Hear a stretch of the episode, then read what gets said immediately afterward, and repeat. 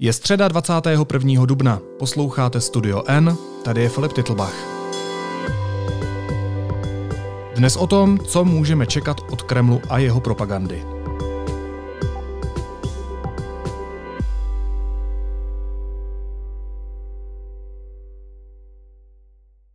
Rusko na obvinění, že jeho agenti způsobili výbuchy muničního skladu ve Vrběticích, reagovalo pobouřeně. I proto, že podobnou akci nemůže nikdy přiznat. Kdykoliv se Moskva ocitne pod tlakem, nasazují Kreml a jeho média léty prověřenou taktiku popírání a odvádění pozornosti. Část z ní už je teď v pohybu. Budu se o tom bavit s historičkou Danielou Kolenovskou z Institutu mezinárodních studií na Fakultě sociálních věd Univerzity Karlovy a novinářem deníku N Honzou Vernicerem. Oba vás zdravím Prosím, vítejte. Dobrý den. Ahoj, díky za pozvání. Но надеюсь, что никому не придет в голову перейти в отношении России так называемую красную черту, а где она будет проходить, это мы будем определять в каждом конкретном случае сами. Pojďme začít aktualitou. Ruský prezident Vladimír Putin před chvílí pronesl tradiční poselství k oběma komorám parlamentu a v části o mezinárodních vztazích kritizoval takzvanou protiruskou politiku západu za neopodstatněnou a připomněl, že Rusko zajistí své zájmy. On doslova řekl, cituji, že na překročení červené linie odpoví asymetricky, rychle a tvrdě. Organizátoři provokací budou litovat tak, jak již dávno nelitovali. Znamenají tahle velmi silná slova, že máme očekávat nějakou zásadnější změnu politiky Kremlu? Paní Kolenovská. Myslím si, že z dlouhodobého hlediska určitě ne. Pro Kreml je partnerem Washington, jak si je to vymezování nových hranic vůči nové americké administrativě. Rusko samozřejmě viní to, co se stalo u nás z nějaké koordinace naší spojenecké politiky s Američany. Jistě v tom je drobný vzkaz i pro nás, ale primárně se jedná o vzkaz k nové administrativě a o snahu vymezit si eh, rozdělení moci ve světě s ní. A pokud říkáte, že je v tom drobný vzkaz i pro nás, tak co je to za vzkaz?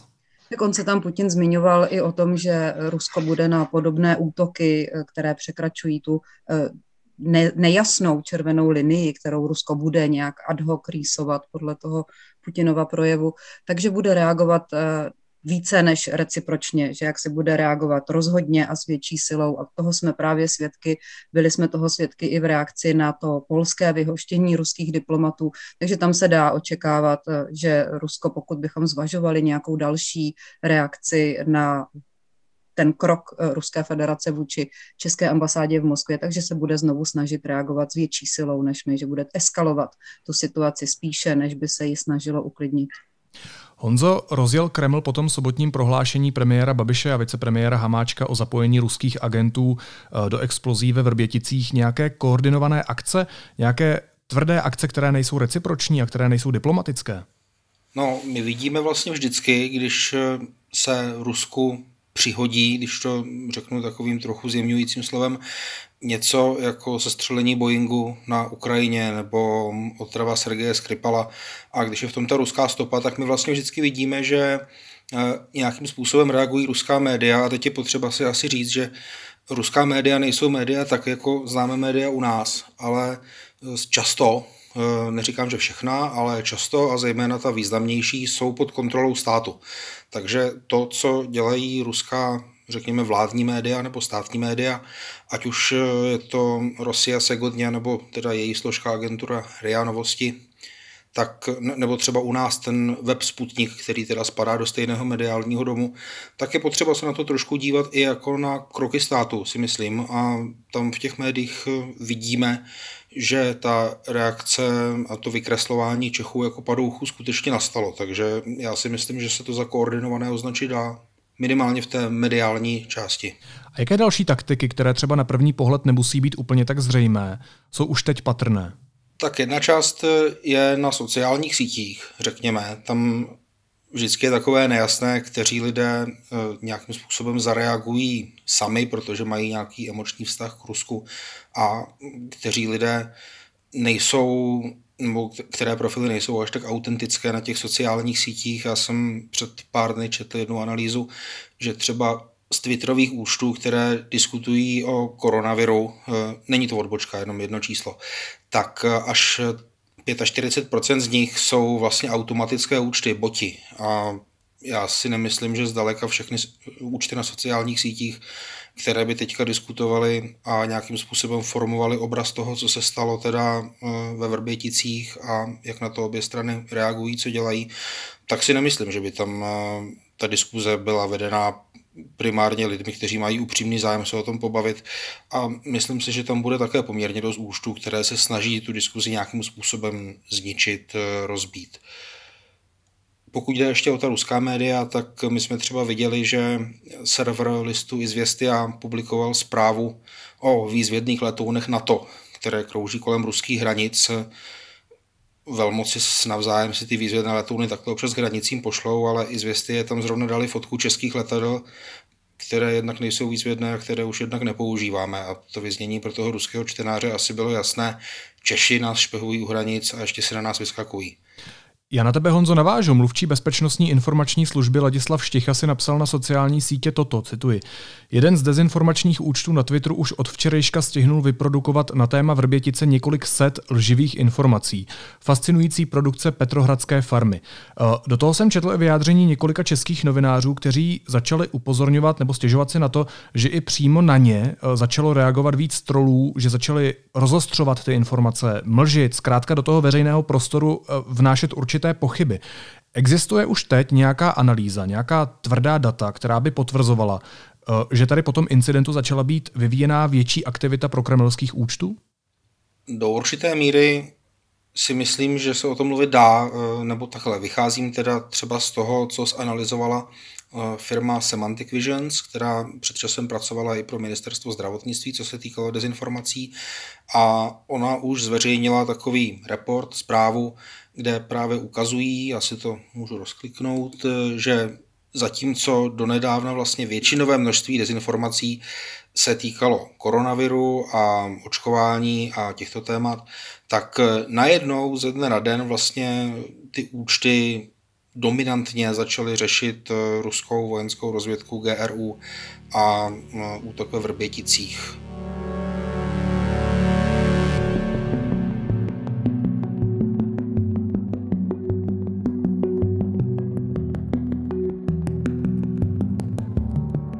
Tady je třeba vidět, že účty, které se vlastně donedávna zabývaly tím, jak eh, nám očkování všem ublíží a jak nás roušky všechny udusí, tak najednou eh, jejich expertiza ze den na den se celá otočila a mluví o vrběticích. A jsou to i některé třeba antikovidové nebo covidové skupiny lidí na sociálních sítích, kteří eh, také se zabývali z velké části nebo dominantně eh, tématem covidu, návratu dětí do škol a tak. A najednou v těch skupinách se začaly objevovat, eh, řekněme, politické statusy a vyjádření k tomu tedy, co prezentovali naše služby, respektive naši politici, jako zjištění našich služeb a naší policie ohledně toho, kdo způsobil výbuch ve Vrběticích. Takže ta politika se najednou začala řešit v kruzích, kde se dříve neřešila.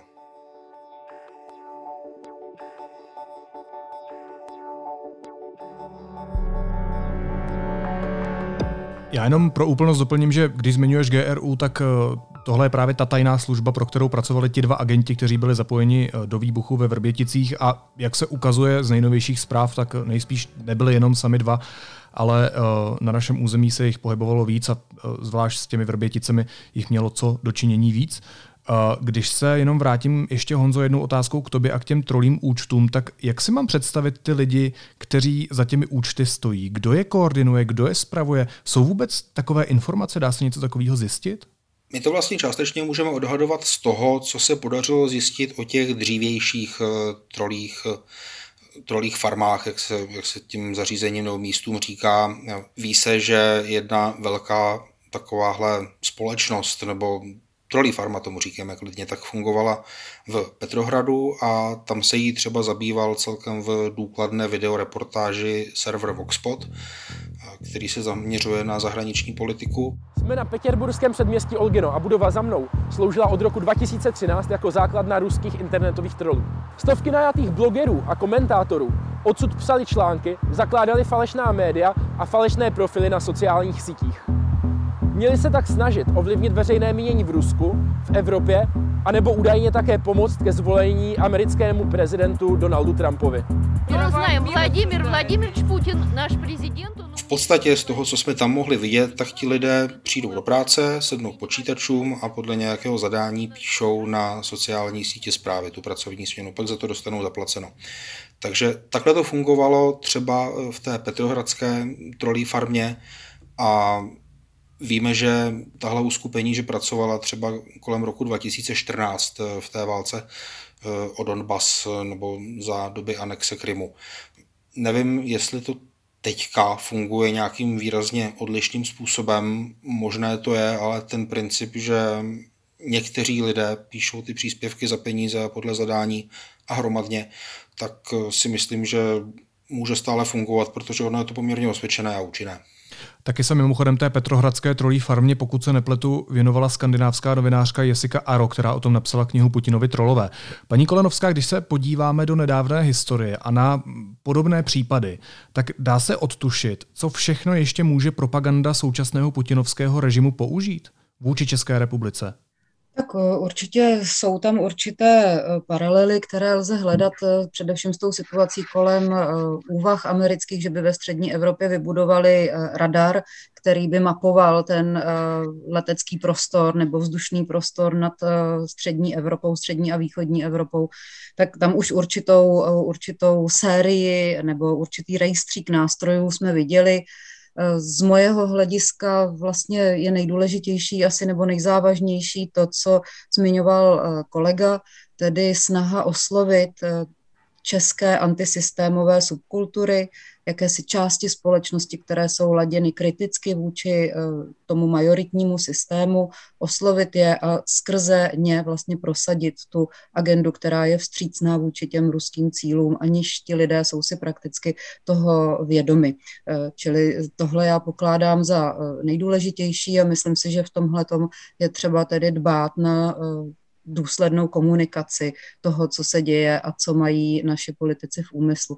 Z tohohle hlediska je ta současná naše vnitropolitická krize eh, nesmírně nešťastnou záležitostí a pokládám za eh, hluboce problematické, že prezident nevystoupil a nesnaží se tu situaci uklidnit. Takže myslím, že tady je potřeba především se bát nečinnosti našich politických elit a eh, snahy Ruska oslovit subkultury, které jsou laděné kriticky a to v téhle, řekněme, pandemické době není zase takový problém a není náhoda, že se eh, váží eh, ty diskuze o Vrběticích, spochybňujících autoritu našich eh, tajných služeb, vlastně právě na tyhle ty skupiny, které už dlouho, dlouho spochybňují českou reakci na tu covidovou situaci. A proč je to problém? Co je za problém, že naši politici bývají nečinní, že pan prezident Miloš Zeman nevystoupil třeba v televizi hned po tom eh, sobotním výroku pana premiéra a vicepremiéra? Jaké to může mít důsledky?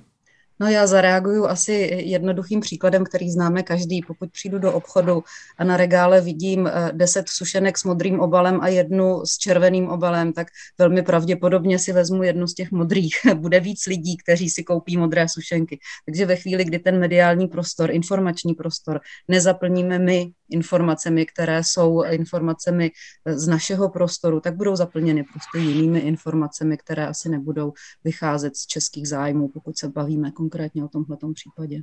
Jinými slovy, neumíme bojovat v informační válce, kterou s námi putinovský režim vede. Oh, nevím, nevím, jestli neumíme. Myslím, že tomu nepřikládáme takovou důležitost, že stále ještě uh, ty, uh, ta generace politiků, která dnes uh, je u moci, nemyslí, že ten prostor elektronický prostor na internetu, takže je podstatný pro formování postojů společnosti k nějakým závažným otázkám takže vlastně ani příliš neaspirují na to eh, mu eh, nějak dominovat nebo ho nějak oslovit, tenhle ten prostor. Eh, a druhá věc je, že, ta, že ten názor vlastně není jednotný. My jsme svědky vlastně chaotické komunikace už jakoby od základu, takže pak je obtížné se nějak skoncentrovat na jednoduchý pozitivní vzkaz vlastní společnosti, který by byl schopen tu společnost mobilizovat k tomu, aby tu aktuální krizi zvládla.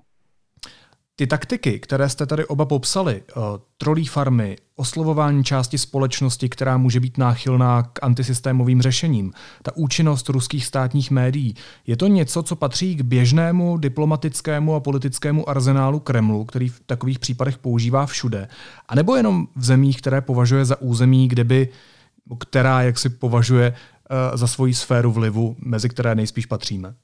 Já to vezmu z druhé strany. Myslím si, že to je arzenál státu, který není mezinárodně plnohodnotně uznáván. Je to situace státu, který uh, musí obcházet klasické mezivládní vztahy, klasické mezistátní dohody jinými způsoby a hledat jinou podporu právě mezi těmi antisystémovými uh, skupinami těch cizích společností, tak, aby ty skupiny potom nutily vlády k jinému uh, politickému řešení, než jaké je běžné v tom prostoru. Takže spíš takhle já to, já to vidím. Jak byste dneska ohodnotila vztahy mezi Českou republikou a Ruskou federací? Kdybyste tomu měla dát nějaký label, nějakou nálepku, tak co by to bylo? Eh, jeden z brněnských kolegů eh, řekl, že jsou takové, jaké je Rusko chce mít. Myslím, že v tomhle je velká pravda. Eh, v tuhle chvíli jsou samozřejmě velmi špatné. Byly špatné už v posledních letech, přestože se prezidentská kancelář systematicky už někdy od roku 2017 angažovala v tom, aby se ty vztahy nějakým způsobem zlepšily. Je to bezvýsledné, vlastně jsou, jsme svědky nějakých deklarací, které nejsou naplněny ve srovnání třeba s lety, které těsně předcházely našemu vstupu do Evropské unie, zejména léta 2001-2002, tak je to rapidní rozdíl. Tehdy jsme měli úžasné vztahy, střídali se návštěvy eh, premiérů, navštěvovali eh, ty své země vzájemně, jsme se navštěvovali i na úrovni prezidentů a tohle vlastně končí eh, řekněme tím druhým putinským prezidentstvím, řekněme tím těmi diskuzemi o e, americkém radaru ve střední Evropě a e, také politickými změnami, také s politickými změnami, které přišly v Rusku. Tehdy ten premiér, který v letech 2001-2002 tak intenzivně komunikoval s Milošem Zemanem, byl Michail Kasjanov. V roce 2008 e, ten ruský systém Michailu Kasjanovovi nedovolil ani kandidovat na prezidenta.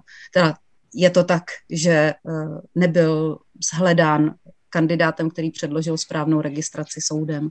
Takže eh, je vidět, že my prostě potkáváme na té ruské straně poněkud jiné partnery než v tom roce 2001-2002, přestože nabízíme stále stejného aktéra na té české straně. Eh, a s tím naším českým aktérem, který byl v těch letech 2001-2002 zdánlivě tak úspěšný, vlastně ta ruská strana nezachází rovnoceně jste to řekla tak hezky diplomaticky, když se do toho pouštíte, tak co v té novodobé historii, dejme tomu od začátku 90. let, nejvíc ovlivnilo ty česko-ruské vztahy? Co to bylo za události kvůli anebo díky kterým, záleží dneska asi na úhlu pohledu, jsme se dostali až k tomu dnešnímu docela velkému ochlazení vztahů? No tady je potřeba začít v hluboké historii a odchodu těch sovětských okupačních vojsk eh, z území eh, Československa. Jedna z nejtemnějších nocí v dějinách Československa z 20. na 21. srpna 1968. Od půlnoci už přiletají na rozínské letiště svazky nákladních vojenských letadel. Každou minutu vyjíždí z trupu Antonova na naši půdu nový tank. Prezident Československé republiky Václav Havel a předseda nejvyššího sovětu Sovětského svazu Michail Gorbačov podepsali dnes večer v Kremlu politickou deklaraci o vztazích mezi oběma zeměmi. Ministři zahraničních věcí Jiří Dienstbier a Eduard Čevarnadze poté podepsali mezivládní dohodu o odchodu sovětských jednotek z československého území. To je moment, kdy se mohla ta Československá republika, později Česká republika začít chovat sebevědomně a suverénně. Do té doby prostě měla na svém území nepřehledný počet cizího vojska, o kterém nikdo nevěděl, jaké má složení a k čemu vlastně slouží a i kdy bude nasazen. Neveleli jsme mu eh, jako eh, Čechoslováci, Češi a Slováci.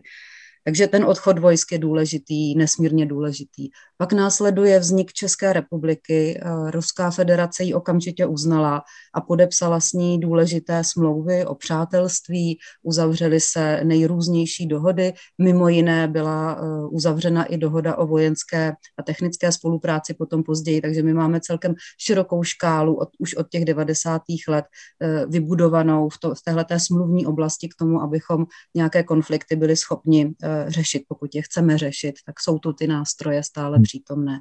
To je tedy nějaká tvorba eh, normálního mezistátního vztahu v těch 90. letech. Byla silně poznamenaná akcí NATO v bývalé Jugoslávii. Z pohledu Rusů to byl útok vlastně na suverénní stát bez sankcionování Organizace spojených národů, čili jakási svévolná akce NATO, eh, se kterou Rusko nesouhlasilo a na půdě eh, společnosti národů by jí bylo blokovalo. Takže naše podpora vadila vadila. Rozhodně ano, oni to skutečně vnímali jako náš eh, útok na eh, spojence eh, Ruské federace. Je to tradiční spojenec Ruska už vlastně z minulých století. Rusové vystupovali jako ochránci pravoslavných v rozpadající se osmanské říši, takže ten kontakt Ruska a Srbska je, je dlouhodobý, silný a je založen i na tom náboženském aspektu.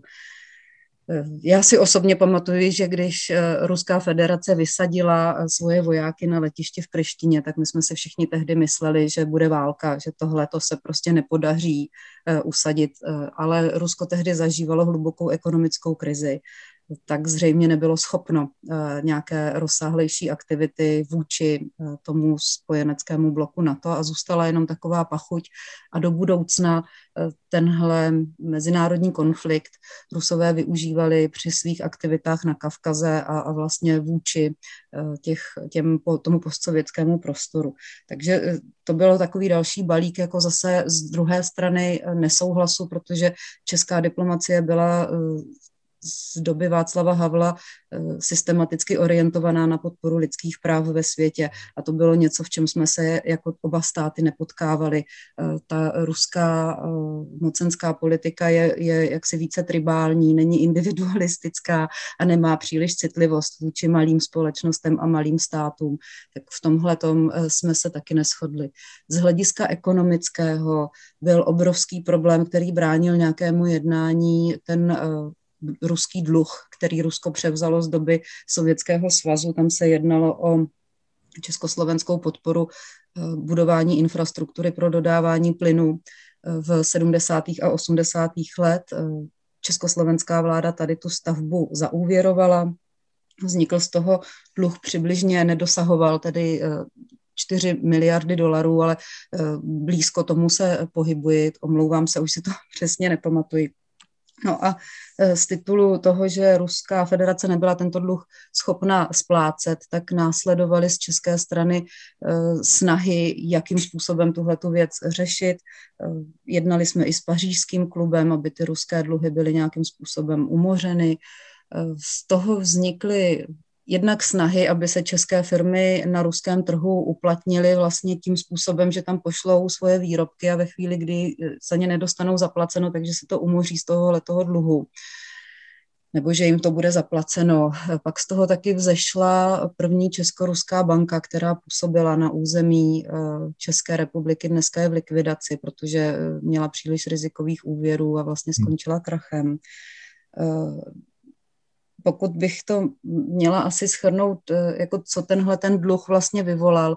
On byl potom v roce, eh, myslím, 2007 nebo 2008 prodán soukromé společnosti, která garantovala, myslím, 25% návratnost toho dluhu. A Rusko nakonec z ní, z toho dluhu vlastně splatilo velmi málo, ale to spadalo vlastně do eh, jednání právě těch let 2001-2002 mezi premiérem Zemanem a premiérem Kasjanovem. Tam byly i nabídky na dodávky nějakých bitevních vrtulníků. Vím, že se mluvilo o těch velkých ruských Antonovech, že by byly dodány do České republiky. Na druhé straně zase zaznívalo, že prostě my pro ně nemáme uplatnění. Pak se mluvilo o palive, palivu pro jaderné elektrárny. Vznikla i e, společná e, organizace, která vlastně měla to palivo a jeho dodávky zajišťovat. Dostávali jsme nabídky také na dodávky lodí, řeka, moře a byly tam prostě eh, nejrůznější fascinující zbožní nabídky z té ruské strany. Většinou zůstaly eh, bez realizace a nakonec eh, ten ruský dluh byl, myslím, splacen z asi teď bych se nerada pletla, ale myslím si, že asi 750 milionů dolarů Česká republika z toho dluhu dostala. Když to vrátím teda k tomu necelým čtyřem miliardám, tak to bylo velmi málo. A pamatuju si třeba Ivana Kočárníka jako ministra financí, eh, který eh, si právě stěžoval, že vždycky počítal s tím do rozpočtu, že přijdou ty tři miliardy z Ruska a nepřišlo nic. Oni museli řešit vlastně takový obrovský schodek potom toho rozpočtu. A pak je docela slavná, myslím, je to i nahrávka, video nahrávka, která koluje na YouTube, když Ivan Kočárník přiletěl z jednoho takového jednání z Ruska vyprávěl, jak o tom jednali eh, a vlastně vyjádřil se, že jeho játra velmi utrpěla, když měl se v Moskvě rozloučit a že jinak jednání byla dobrá, byla dobrá, byla dobrá. A pak už se smáli i ti novináři, kteří to nahrávali. No, tak eh, tímhle způsobem ta jednání probíhala. Celkově, celkově bych chtěl říci, že výsledky zasedání byly plus minus dobré atmosféra eh, v Rusku v rámci této komise byla, byla rovněž, rovněž dobrá a prostě já jsem rád, že jsem přiletěl domů. Nevím, jak bych vám to, jak bych vám to řekl, prostě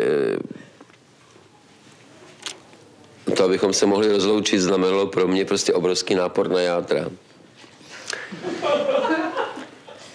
Abychom vůbec mohli odletět domů.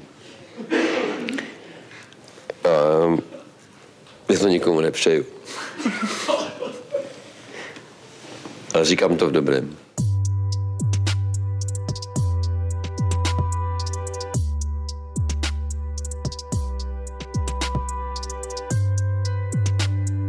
Ještě mě napadá z té novodobé historie jeden moment, a to je to slavné česko-ruské diskuzní fórum. Hmm, to se týká vlastně eh, druhé, další takové bolavé agendy v těch česko-ruských vztahů, spíš asi bych řekla společensko-kulturní, protože my máme eh, samozřejmě od roku 68 eh, nevyřešené záležitosti s tím ruským prostorem. Rusko kontroluje někdejší sovětské archivy a čeští historici se opakovaně dožadovali toho, aby jim byly vydány dokumenty, které popisují, jak a proč se sovětská eh, armáda dostala k té 20-leté okupaci eh, Československa.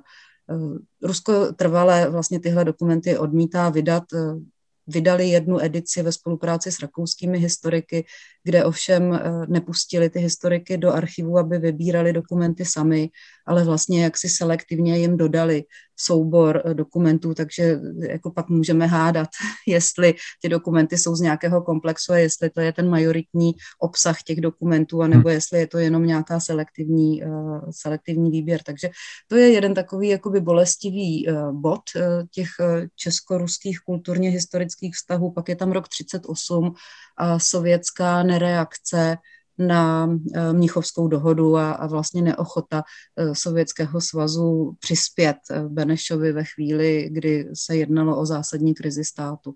Tak to jsou takové jakoby dva, dva momenty, kromě samozřejmě toho, že bychom byli rádi věděli, co dělala sovětská armáda na československém území a jak ovlivňovala československou politiku tyhle dokumenty eh, se jaksi nedostávají. Ještě možná mě napadá jedno takové signální téma a to je, to je eh, smrt Jana Masaryka, taky další dokumenty, které nedostáváme. Já bych jenom ještě doplnil k tomu 38. roku. Eh, my jsme vlastně tehdy se Sovětským svazem ani neměli společnou hranici, takže vlastně ta víra, eh, že by nám mohli dodat nějakou pomoc, tehdy byla i tady z toho důvodu umělá, protože to, že by tehdy sovětská vojenská pomoc jela třeba přes Polsko nebo Rumunsko, bylo dost nepředstavitelné v tom kontextu. No tam byla možnost přes tu podkarpatskou Rus, myslím si, že, že jakoby tam eh, ten, ten eh, krátký úsek by býval byl možný, ale jak se vždycky to blokovali samozřejmě Polsko a Rumunsko, protože nechtěli dovolit tu rudou armádu, aby procházela jejich území, to, to je pravda. No, tak jenom jak jsem vyjmenovala ty, ty ty, ta témata, která bolí eh, tu diskuzi vzájemnou, tak eh, z toho důvodu vlastně vznikl zřejmě v prezidentské kanceláři dojem, že eh, až si vyjasníme tyhle ty sporné body nebo ty body historie naší společné, které vidíme různě, takže uh, pak ten vztah bude lepší. Zdálo se, jako bychom byli historicky sentimentální společnost, která není schopná vlastně mít s Ruskem normální vztahy, dokud tohle nebude, nebude hmm. vyřešeno. Nicméně se ukázalo, že zatímco historici už dlouhodobě jsou schopni spolupracovat a jsou schopni eh, jak si poskytovat si vzájemně informace, tak eh, ta neodborná obec, která z Ruska přijela, to byl šéf diplomatické akademie Ruské federace, potom byl šéf archivní zprávy, tím nechci říkat, že by to byli historici, ale určitě to nejsou specialisté na české dějiny a určitě ne na česko-ruské vztahy, Eh, čili přijeli v podstatě lidé, kteří reprezentují management historie, eh, management eh, sociální vědy a tím měli s námi tedy diskutovat. Výsledkem bylo, a já jsem to tam tehdy poprvé slyšela, že je nějakým problémem Koněvova socha. Potom, co tohle nám oznámili, tak se zvedli a odešli k prezidentovi na hrad. A když se vrátili, tak na tiskovce nám sdělili, na čem jsme se to vlastně jako dohodli. Jo. Z mojeho hlediska to bylo absolutně míjející se. Myslím si, že jsem si nikdy víc neuvědomila, jakým způsobem eh, vlastně může ta eh, ruská společnost vlastně taky jednat eh, s nějakým státem, s nějakou společností. Velice přezíravé jednání. Já jsem si vždycky říkala, jak bylo možné, že Dubček nepochopil, že do Československa v roce 68 přijedou vojáci sovětští a další spojenečtí a myslím si, že na tom jednání jsem to tehdy pochopila, no, jak, jak je možné nemít vlastně slovo a ne, ne, ne, nebýt slyšet absolutně a vlastně, aby, aby jakoby ty výsledky toho jednání absolutně míjely tu realitu. A my jsme tehdy byli jako historická obec poměrně popuzení, ale uh, z těch politických kruhů na tohle vlastně nepřišla žádná reakce. Najednou se ukázalo, že spíš eh, než eh, ministerstvo zahraničí, tak prezidentská kancelář má zájem ten historický dialog využít pro nějaké potkávání se s těmi lidmi, kteří patří do nejbližšího Putinova kruhu a eh, vlastně jako absolutně tedy mimo ty společenské zájmy, které jsme měli my, mezi, mimo zájmy občanské společnosti, tedy něco dojednat. No ne, není mi to vlastně dodnes jasné, co se tehdy vyjednalo, snad eh, jen to, že od eh, následujícího roku začala grantová agentura České republiky nabízet speciální soutěž pro eh, česko-ruské projekty. Děkuji, že jste zmínila ta bolavá místa česko-ruských vztahů. Vlastně tady několikrát zazněla instituce prezidenta republiky. Zajímalo by mě, a vraťme se opět do posledních let, jak tu roli Miloše Zemana v těch česko-ruských vztazích Vnímáš ty, Honzo? My víme, že, nebo vidíme, že pak, když nastane nějaká konfliktní situace mezi, řekněme, Západem nebo institucemi, ve kterých jsme i my, jako je Evropská unie, jako je NATO a Ruskem, tak se náš prezident eh, vždycky postaví na stranu Ruska. Já nevím, co k tomu dodávat jiného. Proč to tak je? Na to jsou různé teorie. Eh, co jsem slyšel já, ale teď to říkám spíš jako svůj názor, tak eh, může hrát určitou roli to, nebo mohlo by hrát určitou roli to, že Miloš Zeman eh, vlastně se svým pojetím politiky a přístupu k životu a tak dále, takže vlastně na západě, nebo teda mezi tou společností, řekněme, pro západně orientovanou, nebyl příliš kladně přijímán a proto se rozhodlo eh, hledat nějaké uznání nebo poplácání po ramenou jinde. Já nevím, jestli to takhle je, možná je to příliš odvážné, příliš, eh, příliš kritické k Miloši Zemanovi, ale jak jsem říkal, faktem zůstává, že jakmile je nějaká krize, tak eh, náš prezident zaujímá pro ruské stanovisko nebo pro kremelské stanovisko a viděli jsme to, když když o válce na Ukrajině mluvil jako o občanské válce. Viděli jsme to, když, když byl otrávený Sergej Skripal, jak vlastně zatímco ruské služby nebo zatímco ruská diplomacie tvrdila, že Novičok mohl být klidně z Česka, tak Miloš Zeman zadal takový bizarní úkol českým, českým službám, aby, aby mu odpověděli, jestli se u nás někdy Novičok vyráběl. Dostalo se mu odpovědi, že v nějakých malých laborator, laboratorních množstvích eh, byl dočasně ten, eh, ta sloučenina vytvořená a okamžitě zničena. A Miloš Zeman to prezentoval do světa tak, že ruské ministerstvo zahraničí okamžitě mohlo říct, vidíte, vidíte, tak ten novičok mohl být úplně klidně z Česka. A nikdo vlastně neví, proč, proč Miloš Zeman takhle takhle Rusku nahrál, ale řekl bych, že to u něj je dlouhodobější vzorec a on si asi užívá trošku i to, že tu společnost popichuje, provokuje, rozděluje. Otázka je, jestli to pro nás je dlouhodobě zdravé, já si myslím, že ne. Paní Kolenovská, vy jste historička. To znamená, že vaším úkolem je z nadhledu popisovat a interpretovat události, které se už staly. Jak se bude o roli Miloše Zemana v česko-ruských vztazích mluvit, až uběhne nějaký čas? No, to, je, to je otázka. Já si myslím, že, je zále, že záleží, eh, z jaké pozice chcete eh, jeho roli hodnotit. Pokud eh, sedíte v Moskvě, tak vidíte jednoho politika, který je schopen prostě přimět zemi, která je členskou zemí Evropské unie a členskou zemí NATO, k tomu, aby eh, jak si rozvracela jednotu těchto těch dvou společenství. Eh, je obklopený eh, lidmi, kteří nedisponují bezpečnostní prověrkou a nemůže být teda z pohledu těch spojenců vnímán jako někdo, kdo je spolehlivý. A opakovaně se mluví o tom, že jak si tohle je aspekt, který znovu je z Kremlu vnímán velmi pozitivně. Eh, takže eh, asi, asi tak ho může vidět Moskva jako, jako člověka, který je ochoten eh, její agendu rozšiřovat a vycházet vstříc jejím zájmům. My máme v historii jednoho prezidenta, který se rovněž pokusil spolupracovat s Moskvou ve představě, že Československo bude jakýmsi mostem mezi východem a západem. Eh, je to Beneš a to, ten výsledek eh, z roku 1948 téhle snahy vlastně známe.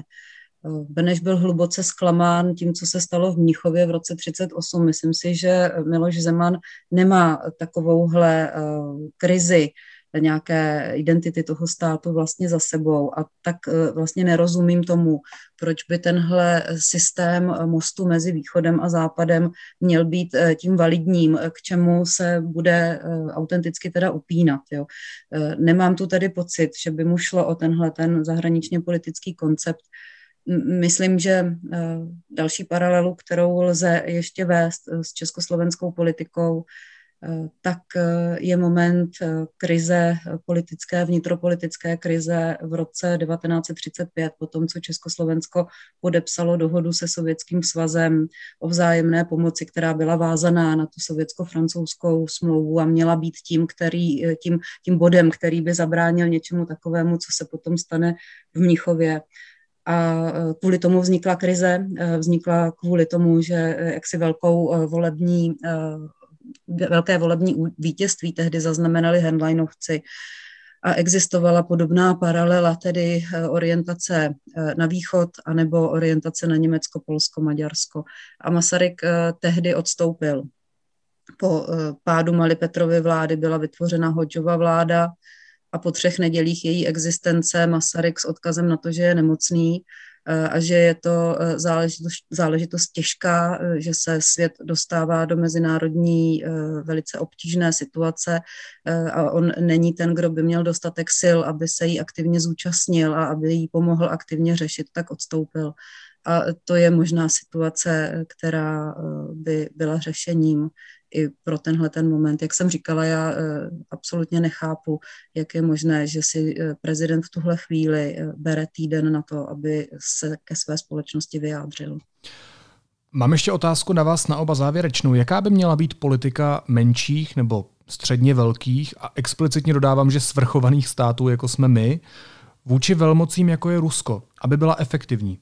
Jedině v rámci eh, nějakého širšího společenství. Pro Rusko skutečně jako malý stát máme váhu v rámci Vyšegrádu, mnohem významnější váhu jako platný člen Evropské unie. A tady zdůraznuju to slovo platný, protože naše politika příliš nevede k tomu, že bychom se mohli na evropské spojence eh, spolehnout eh, v tom, že nám důvěřují. Takže jako platný člen Evropské unie určitě můžeme vést efektivní politiku vůči Rusku.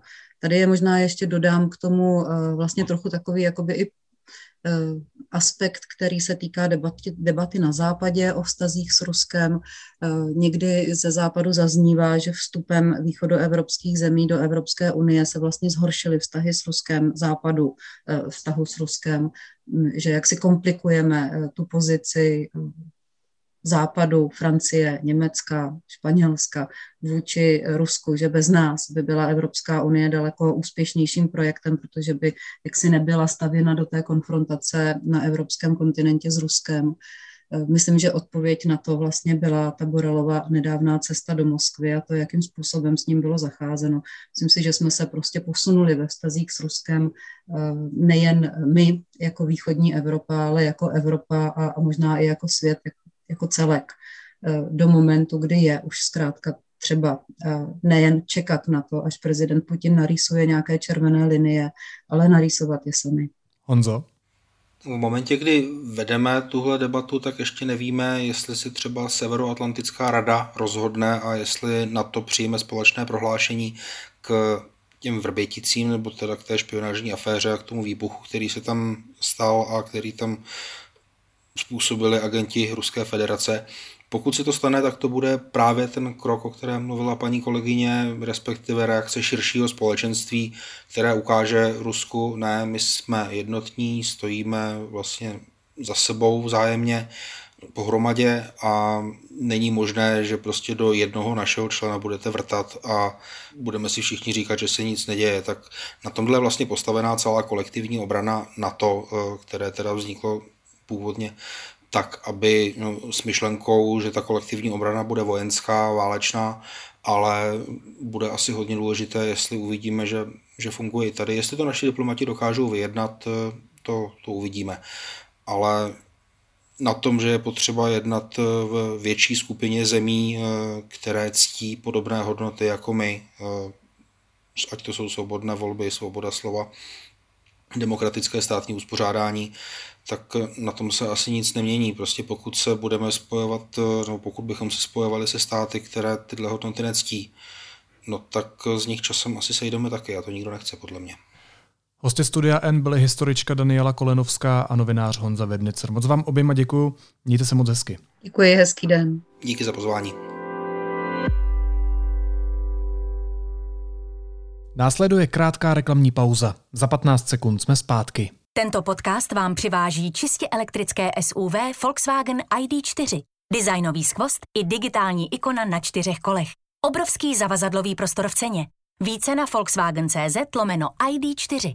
A teď už jsou na řadě zprávy, které by vás dneska neměly minout. Prezident Miloš Zeman na Pražském hradě jmenoval Jakuba Kulhánka ministrem zahraničí. Kulhánek tak přebírá vedení úřadu po vicepremiéru Janu Hamáčkovi. Ruského velvyslance si dnes večer předvolá už nový ministr zahraničí Jakub Kulhánek. Oznámil to premiér Andrej Babiš v rozhovoru pro server idnes.cz. Kulhánek má sdělit protest proti vyhoštění 20 zaměstnanců České ambasády v Moskvě. Vláda podle Andreje Babiše navrhne ředitele Bezpečnostní informační služby Michala Koudelku na povýšení na hodnost generála. Mezi zadrženými při policejní razy proti české skupině spojené s boji na Ukrajině a s podporou separatistů jsou členové proruské organizace Českoslovenští vojáci v záloze Zamír. Zadržená je jedna z vůdkyň AK. A porota v Minneapolisu rozhodla, že policista Derek Chauvin je vinen ve všech třech bodech obžaloby z vraždy i zabití George Floyda.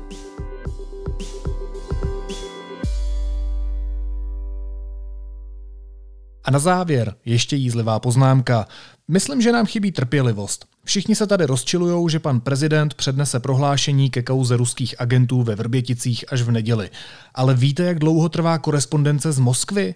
A taky se to musí nejprv přeložit do češtiny. Vyčučkaři. Naslyšenou zítra.